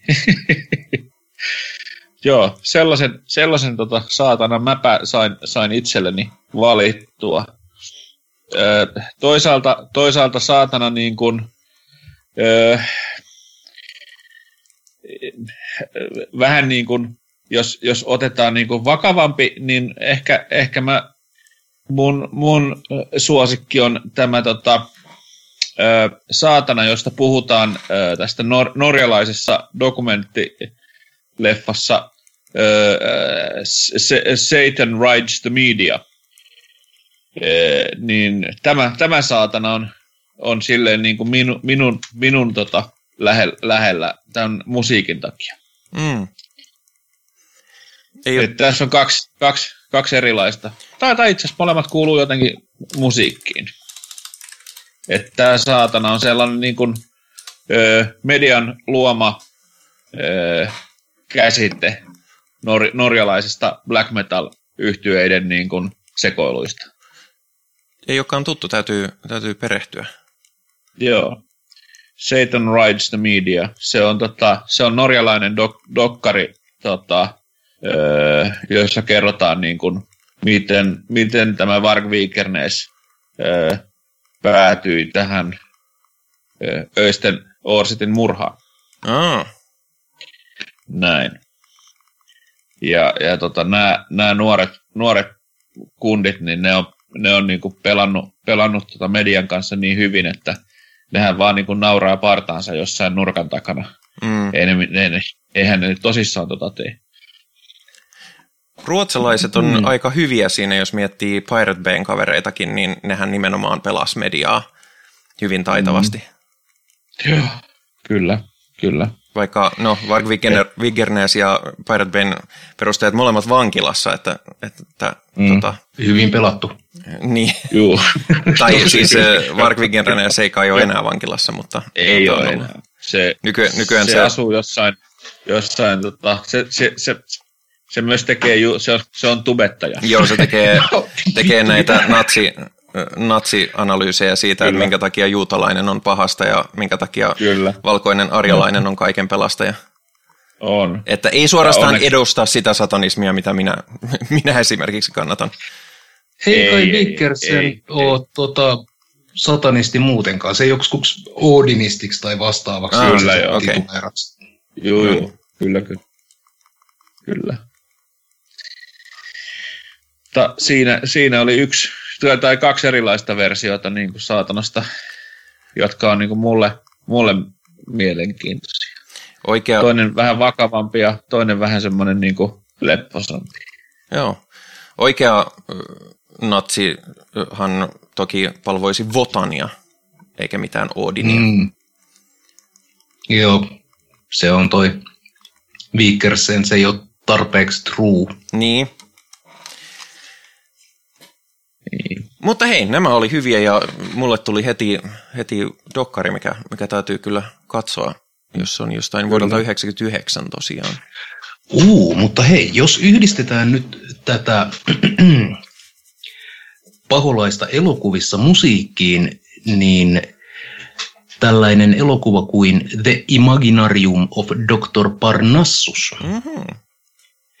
Ja siinä on paholainen, jota näyttelee Tom Waits. No se ja on se kyllä on niin kuin, kastaus kohdallaan jos, joskus. Kyllä jumalauta, se on aivan täydellinen niin kuin, semmoinen herrasmies paholainen, joka tulee ja tarjoaa neidille pikkusen omenaa purtavaksi. Ja Ai Tom Waitsin niin kuin sillä omalla äh, viskiä ja lasinsiruja kurloleena äänellään, niin se on niin kuin huh huh. Joo. En ole sitäkään nähnyt, nyt mulla. mut vaikka on kiinnostanut, mutta ei ole vaan tullut. Hmm. Tota, jos, jos Suomessa tekisin elokuvan, jossa, jossa on saatana, niin, niin tota noin, tuomari Nurmion voisin siihen kästetä. Uhu, täydellinen. Jos, Ei, joskaan mä, sitä- siihen ehkä pitäisi myös vaikuttaa se, että osaako tuomari Nurmio näytellä. Ja se, Hei, niin, jos kysymys on, että osaako tuomari Nurmio piste, piste, piste, niin vastaus on kyllä. ah, okei, okay, asia selvä. Mä oon nähnyt tuomari Nurmion kerran livenä ja se, kyllä, se oli kyllä taitava. Tota, Ja se näyttääkin just sopivalta. mm, Se voisi tulla sen mikäli kenkälaatikko-kitaransa kanssa. Joo. Oi, mulla onkaan heti. Joo, lähdetään sitten podcastin jälkeen kirjoittaa kässäriä ja laitetaan Nurmiolle sähköpostia, että tois rooli tarjolla. Mulla ei ollut alun perin mielessä tämä, mutta nyt kun ollaan puhuttu niin kuin musiikista ja saatanasta, ää, niin, niin tajusin, että todella oleellinen, todella todella ode- oleellinen saatana ää, on elokuvassa Crossroads. Ää, Cross, Ah, kyllä. Crossroads on blues-elokuva, jossa kylläkin pääosassa Karate Kid, mutta, mutta tota noin, no elettiin 80- vai 80-luvun loppuun tai 90-luvun alkuun, mä en muista ihan tarkkaan, ää, jossa siis ää, käsitellään epäsuorasti tätä ää, Robert Johnson myyttiä, että hän meni tienristeykseen ja, ää, ja tota, myi sielonsa saatanalle, että osasi soittaa. Se, tota, tämähän on siis myytti, joka on liitetty moneen virtuoosimuusikkoon. Ensimmäinen, tai ainakin tunnettu ensimmäinen, taitaa olla Paganini, joka, joka oli tämä aikansa rockstara. Hmm. mutta, mutta tässä elokuvassa on tosiaan kuvitteellinen bluesmuusikko, joka olisi tehnyt, on tehnyt mukahommia tämän Robert Johnsonin kanssa. Ja sitten on Karate Kid, joka haluaisi ruveta soittamaan bluesia. Ja, ja ikävä kyllä tämä, tämä Robert Johnsonin kaveri on myös myynyt sielunsa ja, ja sitten he lähtevät ää, kohti, ää, kohti tota noin, niitä mantuja ää, neuvo, neuvottelemaan tai taistelemaan ää, saatanan kanssa sielusta ja, ja lopun huipennus on tietysti ää, tota, kitarataistelu, jossa paholaisen kitaristina on itse Steve Vai. Ja, ja, ja Joo. siinä on mukana Ja tästä... kitarailottelua, mutta, mutta siinä saatana itse jäi, jäi aika niin kuin, olemattomaksi hahmoksi, se on vaan semmoinen hihittelevä kaveri sivussa, mutta se on aika oleellinen kuvaus, koska se liittyy nimenomaan tähän hyvin, hyvin pitkäaikaisen ja kantavaan saatanamyyttiin. Joo, ja tästä tuli mieleen, että, että tästä, ähm, tästä tota Robert Johnsonistahan on, on Netflixissä dokumentti Devil at the Crossroads. Joo, Öö, sitä en, en, en ole kattonut, että se on öö, kaksi, kak, niin, 2019 öö, julkaistu. Hmm. Tämä, mistä äsken puhuttiin, Crossroads, on vuonna 1986 ää, kuvattu elokuva, ja se on suomennettu Bluesjätkät. joo, joo. Suomennokset on. Voi veljet. Näin elokuva journalistina, niin voin kertoa, että mulle on selvinnyt, minkä takia ne on niin paskoja usein. Ja se johtuu siitä, että ne tulee niin kuin, suomalaisille levittäjille tulee niin kuin vaan info, että joo, tämmöinen leffa ja tämmöinen, tämmöinen nimi. Sitten ne ei kerro siitä mitään siitä itse leffan sisällöstä, ne vaan kertoo vähän, että minkä tyyppinen leffa, ja sitten, että joo, kehittäkää tälle joku, joku paikalliskielinen alaotsikko, jolloin ne joutuu ihan pimeässä näitä kehittää, jolloin seuraa esimerkiksi sellaisia, että Steve Martin komedia Burning Down the House on, on tota, suomenkieliseltä alaotsikoltaan Elämä on lifea. Ahaa, tämä on suora, suora käännös kyllä. Mm, ihan niin kuin meidän paholaisen avokado. Onko se aika? Öö, kyllä mulla on vielä saatania. No kerrohan meille saatania. Eikö, eikö Henrillä ole enää saatania? B- b- b- vielä, vielä lisää saatania. Ei, tässähän minä jo Okei. Okay. Öö, useamman, useamman heitin ilmoille. no se on kyllä ihan ei mä voi ajatella kuin vaan kolmea asiaa niin kuin kerrallaan. Ja sitten jos mun pitää syödä purkkaa, niin sit mun pitää ajatella vain kahta asiaa. Asia selvä. No mä heitän sitten pari vielä sellaista itselle mieluista saatanaa, joista yksi on esiintynyt hyvin lyhyesti Viivia Wagner-sarjakuvassa. Siinä saatana on tällainen hyvin perisuomalainen vihtahousu, joka on tosi, siis Wagner joutuu helvettiin, en muista miksi, mutta, mutta hän on helvetissä ja siellä on tosi, tosi surkea ja yksinäinen piru, koska, koska nykyään kaikki pääsevät taivaaseen. Tämä oli se kirja silloin joskus 90-luvulla, ö, joka aiheutti silloin kauheasti kohua, että ajaa. Ja tota, siinä vihtahousu yksinään surkuttelee siellä ja, ja, se, ja on silleen, että tämä on tosi, tää on tosi perseestä olla täällä yksin, mutta, mutta joskus kuuntelen ACDCtä ja se vähän helpottaa. Ja sitten silloin Back in Black vinyyli kädessä ja sitä kehuu. Ja sitten koomisia saatanoita myös, myös on, joka nyt ei ole ehkä suoraan meidän, meidän kristillisperinteinen saatana, mutta samalla konsepteilla leikkivää on Futurama-sarjasta oleva robottipaholainen, joka, joka hallitsee robottien helvettiä. Ja siinäkin viitataan tähän muusikko Tarun siinä, että, että, tota noin, että Benderin saadakseen vapaaksi täältä robottihelvetistä, niin niiden pitäisi voittaa, voittaa tämän, tällainen viulukilpailu, joka on amerikkalaista kansan peru, tarustoa, mutta, mutta homma selvitetään lyömällä ö, robottipaholaista vaan päähän sillä viululla ja lähtemällä karkuun.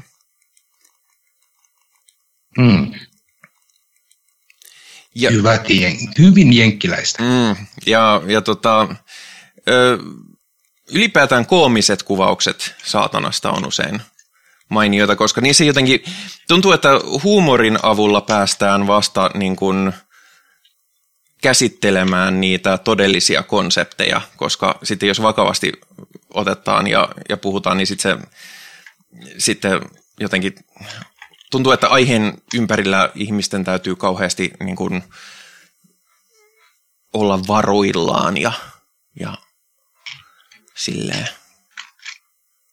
Hmm.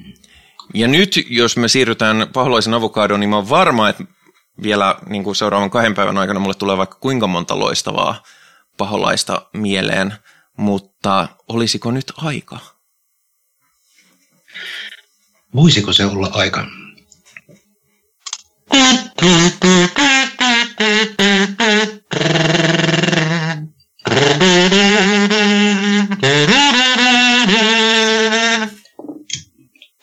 Se oli laskelmatkaan Leijan kauneimman.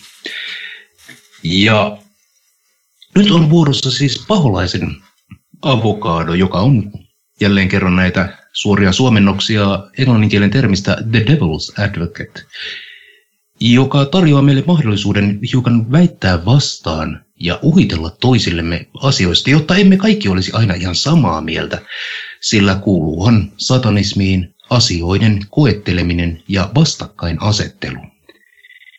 Ja minäpä aloitan tämän kertaisen keissin ensin kysymällä, että oletteko te, Pia ja Toni, sellaisella, sellaisella väkivallasta kieltäytyvällä linjalla?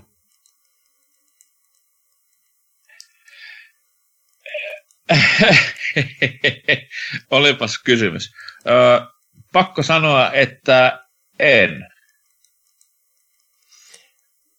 Mm, mä en välttämättä täysin periaatetasolla, lähtökohtaisesti kyllä, mutta en absoluuttisessa kaikissa tilanteissa, mutta mä pyrin välttämään väkivaltaa jo senkin takia, että mä olen aika isokokoinen ja mulla on aikamoiset käsivoimat, niin, niin olen myös hyvin varuillani sen kanssa, että jos joskus joutuisin väkivaltaa käyttämään, niin, niin seurauksia voi olla mm, haluttua enemmän. Ah, että sulla on tämmöinen teräsmies-dilemma, että äh, mä en voi käyttää mun nyrkkejä, koska sitten mä vaan pulveroisin mun vastustajat. No, en nyt ehkä ihan näin tällaisella boastaus mielellä, vaan, vaan niin kuin, ihan vaan niin kuin tiedostaen sen, että vaikka elokuvissa niin kuin joku kun päräyttää toista turpaa, niin se on silleen, että sitten vaan hypätään takaisin ja jatketaan mukelointia, mutta oikeastihan, jos ihmistä lyö turpaan, niin no senkin lisäksi, että kyseessä on pahoinpitely, niin, niin siitä voi oikeasti jo yhdestä lyönnistä olla hyvin kohtalokkaat seuraukset. Ja siis mähän, mähän olen täsmälleen samaa mieltä sun kanssa, että mä vaan sanoin lyhyemme, lyhy, lyhy, lyhyesti, että, että ei. Mä, mä, mä, tota, mulla ei ole tapana puhua lyhyesti, jos olette huomanneet. Joo, kyllä. Hmm. No, e, nyt kun tämä on tuoreessa mielessä, niin kurkataanpas mitä avokado meille tänään pohtii. Nimittäin, minä olen tässä miettinyt, että itse en myöskään väkivallasta pidä. ihan sen takia, että väkivalta usein sattuu ja minä en tykkää, että asioita sattuu. En sitä, että minun sattuu, enkä nyt hirveästi koe mielihyvää siitä, että jotain muutakin sattuu. Paitsi konsensuaalisesti. Ellei se ole konsensuaalista, ja, mutta sitten se on ihan eri tilanne. Ja mieleeni tässä nyt on arveluttanut se, että missä vaiheessa yhteiskunnallisesti meidän ää, tällainen pasifismimme muuttuu siihen, että me hyväksymme sen, mitä ympärillemme tapahtuu. Nimittäin, tämä saattaa tulla yllätyksenä, mutta tällaiset fasistit, populistit ovat saaneet viime vuosina kauheasti suosiota. Ja avoimesti natsit ja muut ihmispaskat tuolla kadulla marssivat ja ihannoivat glorifioiden tätä kansanmurhaa ja vieraslajien tuhoamista ja, ja no, me tiedämme, että ketkä siellä ovat sitten seuraavaksi tulilinjalla, kun päästään väärävärisistä ihmisistä eroon. Ja nytpä minua onkin alkanut mietityttää, että, että jos tällaisten tahojen vastustaminen ei toimi vain sillä, että ilmaisemme, että hei tuo nyt vähän mulkkua, niin missä vaiheessa natsia saa lyödä turpaan? Mikä on teidän mielestänne se se raja, minkä ylitettyä fyysinen väkivalta on paitsi sallittua, oikeutettua, niin ehkä jopa ihmisen velvollisuus.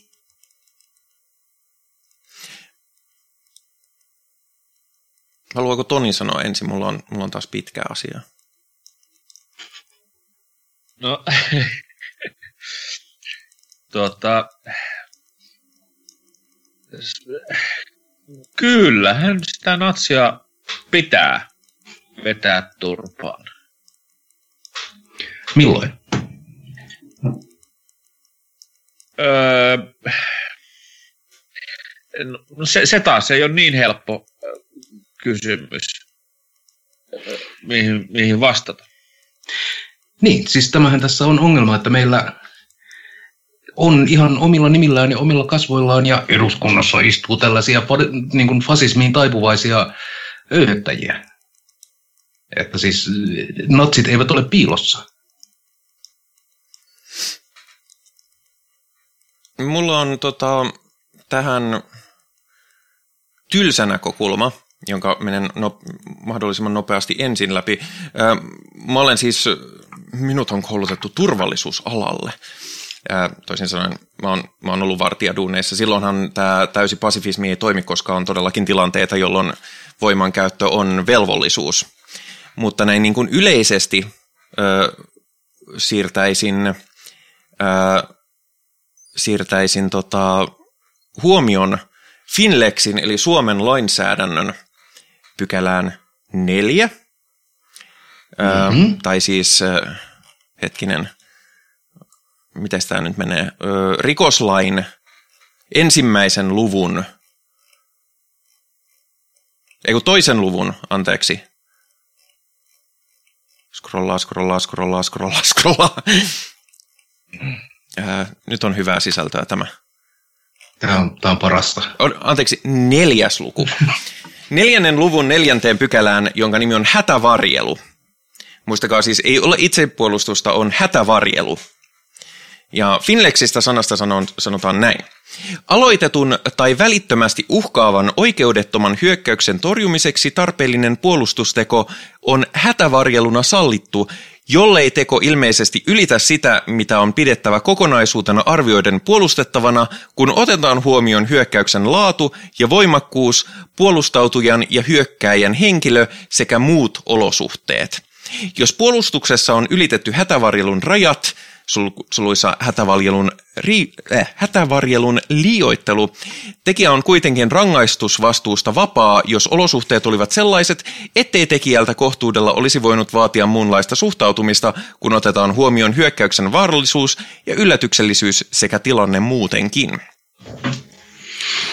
Okei, okay, kapulakieltä... Toi ei varsinaisesti vastaa mihinkään. No siis kapulakieltä ö, on ja siis totta kai ihan rikoslaki täytyy kirjoittaa hyvin avoimesti, koska, koska sen täytyy päteä tosielämän tilanteisiin, joita ei koskaan ole. Sinänsä mä oon tässä kohtaa aika, aika samoilla linjoilla, että, että mulla ei ole taas tarvetta hakata natsia turpaan niin kauan, kun hän ei aiheuta minulle välitöntä vaaraa. Hätävarjelu muuten voi myös kohdistaa silloin, jos omaisuuteen kohdistuu välitön vaara. Ö, mutta tota, itse nyt en ole kauhean kärkäs niin kuin, ö, lähtemään väkivallan te- tekoihin ihan vain materiaalin ö, puolesta, riippuen tietysti vähän mitä se materiaali on. Mutta, mutta siis lähtökohtaisesti tämä, että, että mä olen valmis käyttämään väkivaltaa silloin, kun mä torjun sillä välitöntä uhkaa. Ja, ja että sen, täyt, sen tilanteen täytyy olla ö, siinä hetkessä – et mä en niin kuin konseptuaalisesti ole silleen, niin kuin jotkut kyllä on ja, ja tässä kohtaa jokaisella on oma moraali, jotka on silleen, että kun on ihmisiä, jotka on silleen, että natsit historiallisesti voidaan osoittaa, että natsit on aiheuttaneet ö, uhkaa, ne voivat aiheuttaa joskus uhkaa, joten hakataan niitä turpaan jo nyt ennen kuin ne aiheuttaa uhkaa. Mulla tulee tässä se, sekin tietysti, että mä näen natsit viimeksi puhuttiin just siitä, että onko natsist, natsit ja natsismi syy vai seuraus, ja mä näen sen hyvin vahvasti seurauksena jostain. Niin sen takia mä en ole, valmis hakkaamaan natseja, vaan sen takia, kun ne on natseja niin kauan, kunnes ne aiheuttaa, kunnes ne tai niin kauan kun ne ei aiheuta mitään välitöntä vaaraa, koska, koska mulla on aina toive, että ehkä natsista tulee joskus ei-natsi. Ja just niin kuin lähtökohta on se, että jos halutaan, että natsista tulee ei-natsi, niin se, että niitä hakkaa pataan, niin yleensä ei suoranaisesti saa ihmisiä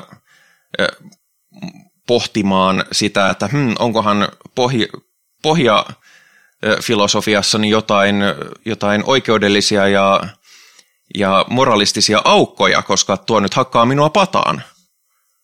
Onhan se kyllä nyt saatana, kun ei natsia saa turpaan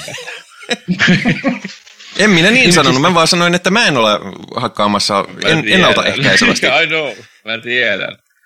Mutta tässä on siis, tämä on hyvin, niin kuin, paitsi että on tälleen niin kuin, teoriatasolla hyvin niin kuin, monisyinen ongelma, niin käytännön tasolla vielä sitten niin kuin, potenssiin miljoona, että missä vaiheessa saa, saa nostaa nyrkkiä niin kuin, vastaukseksi heilaukselle.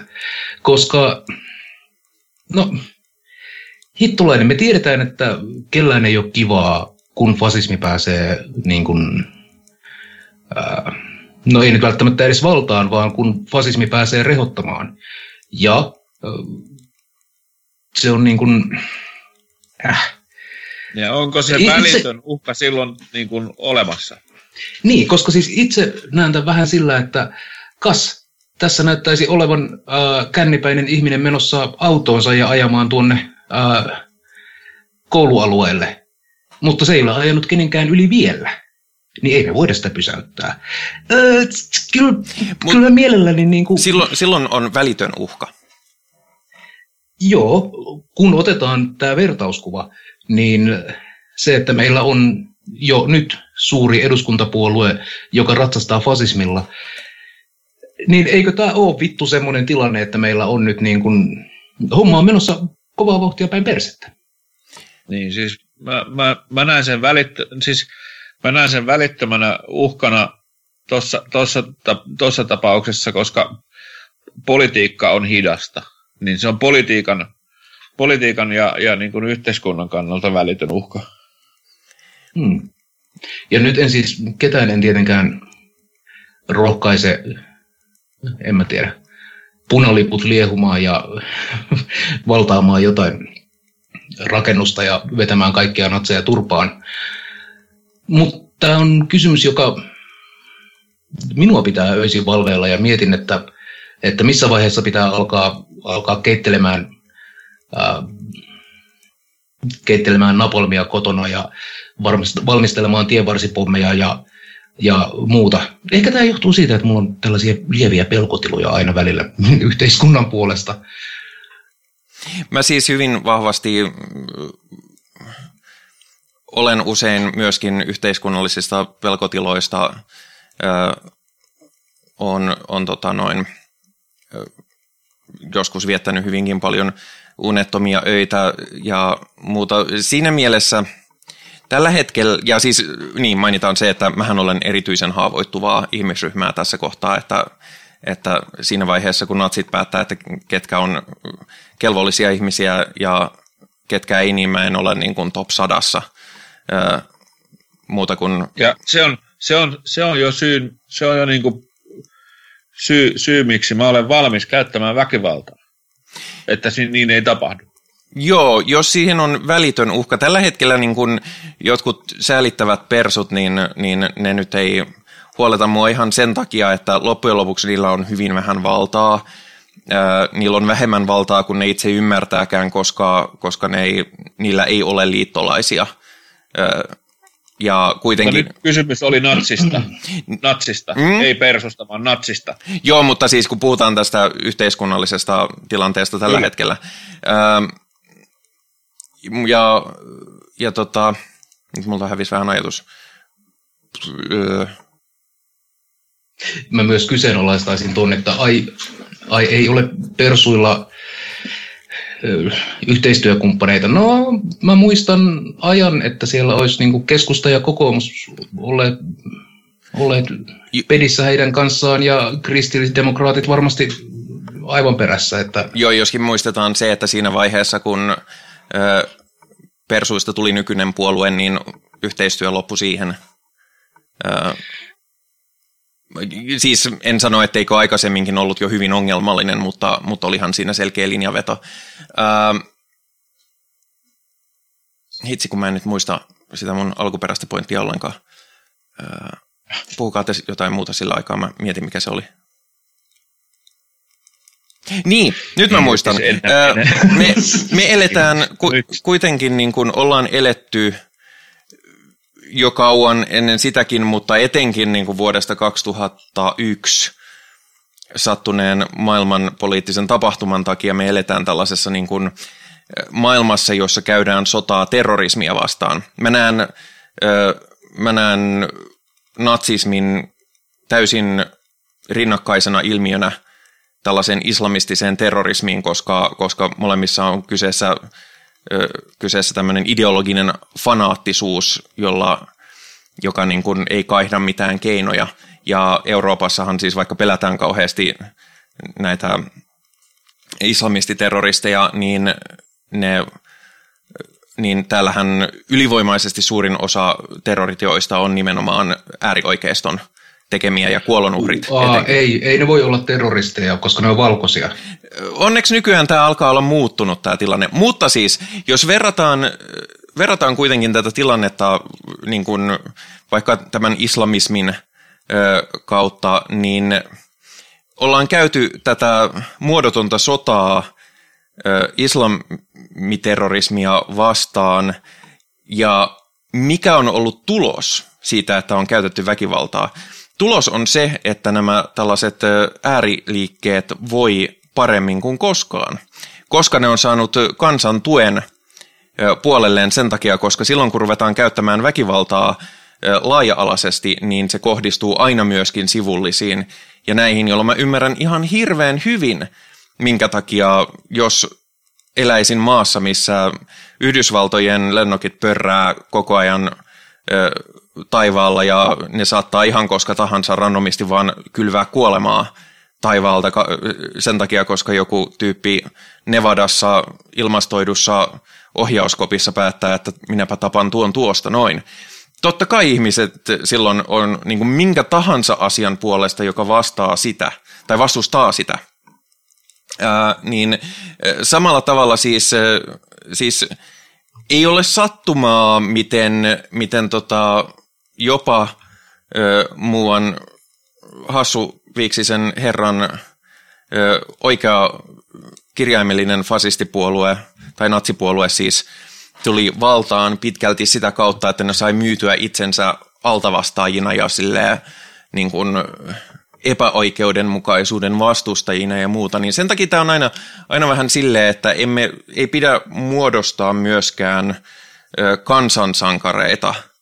Ö, tahattomasti silloin, kun ruvetaan vastustamaan näitä tällaisia ö, hyvin, hyvin väkivaltaisia ja sinänsä äärimmäisen vastustettavia liikkeitä, vaan mä näen sen kyllä hyvin vahvasti, että pikemminkin pitäisi löytää niitä sosiaalisia syitä, minkä takia ihmiset on niin peloissaan ja epätoivoisia. Koska siis tutkimushan kertoo, että ihmiset on äärikonservatiiveja silloin, kun ne on peloissaan. Mm. Niin ja pitäisi mikä pul- tilanne nyt meitä ajaisi pelkoon, kun esimerkiksi tämmöinen, en mä tiedä, talouden taantuma ja maahanmuutto nousee ja sitten isketään korona päälle, niin jengihän on ihan niin kuin flippaa, ja niin, tämä huolettaa minua. Siis ei ole, mikään ei ole niin vaarallista kuin se, kun keskiluokkainen valkoinen mieshenkilö tuntee minkäänlaista uhkaa yhteiskunnalliseen tilan, tilanteeseensa. Mm-hmm. Sehän on maailman vaarallisin asia.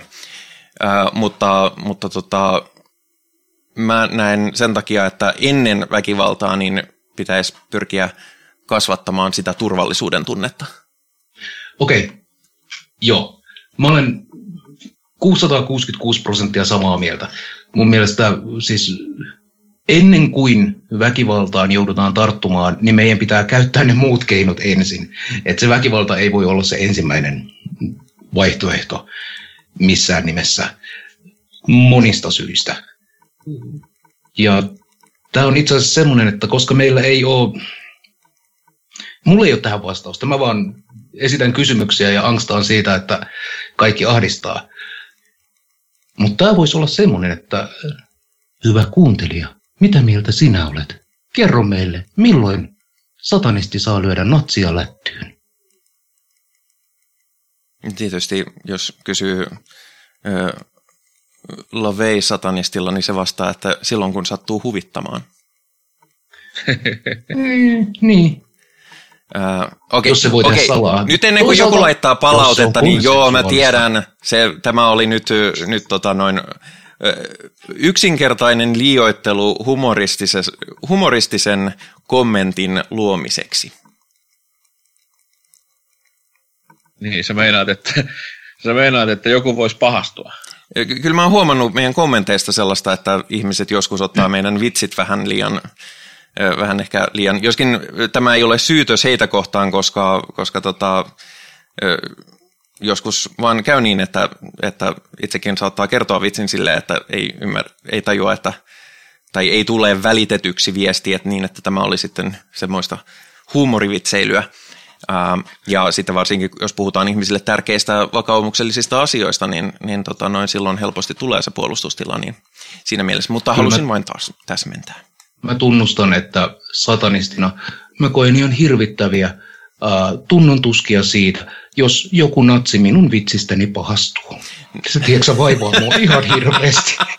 Äh, viittaan tässä, tässä sarjakuvaani Pinseikkailut sismaailmassa, joka löytyy maksutta internetissä. Siellä, siellä, siellä loukataan ihan tarkoituksella aika paljon natseja, ja vaikka se on, ne on vitsikkäitä juttuja, niin kyllä tarkoitukseni on loukata natsia. Äh, mutta... Niin ja Mutta sehän, niin. On, se, sehän on myös väkivaltaa.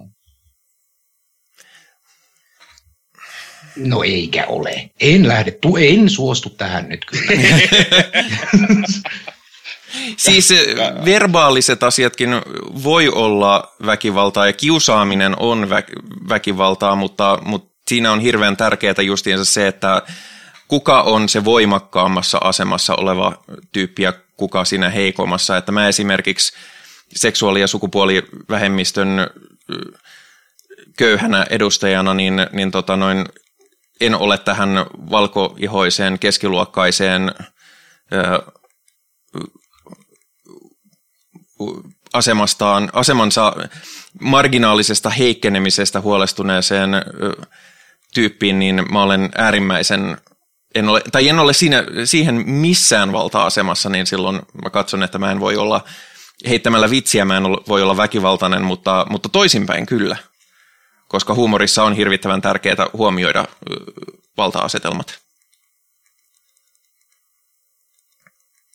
Mutta kerrohan meille, Pi, jos joku nyt pahastui tai haluaa muuten jättää kommenttia, niin missä se onnistuu? Se onnistuu kuule kovin monessa paikassa. Se muun muassa onnistuu sellaisessa ö, marginaalimediassa kuin Facebook, jossa meillä on sunnuntai-satanisti-niminen sivu. Jos et tilaa tätä ohjelmaa missään, niin siellä myöskin tulee aina tiedotus, että milloin uusi jakso on kuunneltavista ja mistä. Myöskin meille voi lähettää palautetta meidän YouTube-kanavan kautta, johon myöskin tulee jaksot kuunneltaviksi kokonaisuudessaan. Ja sitten meillä on Discord-ryhmä, sunnuntai-satanisti esittää, jossa ei ole aina ö, keskustelu auki, koska se on pääasiassa meidän elokuva- ja muille tilaisuuksille tehty kanava. Viimeksi muun muassa siellä luettiin raamattua. Haluatko kertoa, miten meni sunnuntai-satanistin raamatupiiri? Kyllä, eli sunnuntai-satanisti esittää, äh, startattiin tällainen pieni kevyt äh, raamattu lukupiiri, jossa me luimme Genesistä ja sitten heilasimme saatanaa ja totesimme, että kylläpäs tämä Jehova on vähän mukku ja onpas täällä ihan hirvittävästi insestiä. Ja se oli oikein mukava semmoinen, mikäs parituntinen siinä vierähti. Ja itse asiassa Hyvä kun sanoit. Nimittäin, jos tällainen raamatun luku satanististen linssien läpi kiinnostaa sinua, niin jatkossa samaa toimitetaan Perkeleen temppelin Discordin puolella ja se siirtyy meille sellaiseksi toistuvaksi aktiviteetiksi. Eli jos olet satanisti tai tarpeeksi kohtelias ihminen, ja tämä kiinnostaa sinua, olet tervetullut kaikille avoimeen raamatun lukupiiriin. En välttämättä suosittele niille, jotka arvostavat kyseistä teosta. Mutta se tapahtuu Perkeleen temppelin Discord-palvelimella jatkossa, ja heti kun mulla on päivämääriä antaa, niin mä ehkä annan niitä. Hienoa. Ää, Mä en päässyt osallistumaan tähän ensimmäiseen, koska mulla alkoi samana päivänä ammattikorkeakouluopinnot ja mä olin aika tööt sen päivän jälkeen, mutta vastaisuudessa ehkä luen raamattua. Ja Genesis, hän on tosi kova bändi. On, erittäin. Sen voin sanoa vielä tuosta siitä, siitä raamattupiiristä, että itse, itse en pystynyt osallistumaan, tai siis olin mukana siellä, mutta en, en osallistunut keskusteluun, että mä vaan luin. et sekin, sekin oli, oli hyvin, hyvin mielenkiintoista. Mm. Et sekin, se, se suosittelen myös kaikille, vaikka ei ole mitään sanottavaakin, niin, niin kyllä muilla on aika helvetisti Mitä? Onko, onko niin, että tämän podcastin ympärillä on jotenkin ko- ihmisiä, jotka on kovia puhumaan? Ei. Tota, mutta tämän myötä minä sanon kiitos panelisteille, kiitos Henri. Dankeschön, dankeschön. Kiitokset Toni. Ja, kiitos, kiitos. Ja minä olin Pii, minä sanon myös kiitos ja ei muuta kuin heipä hei. Heipä heillä.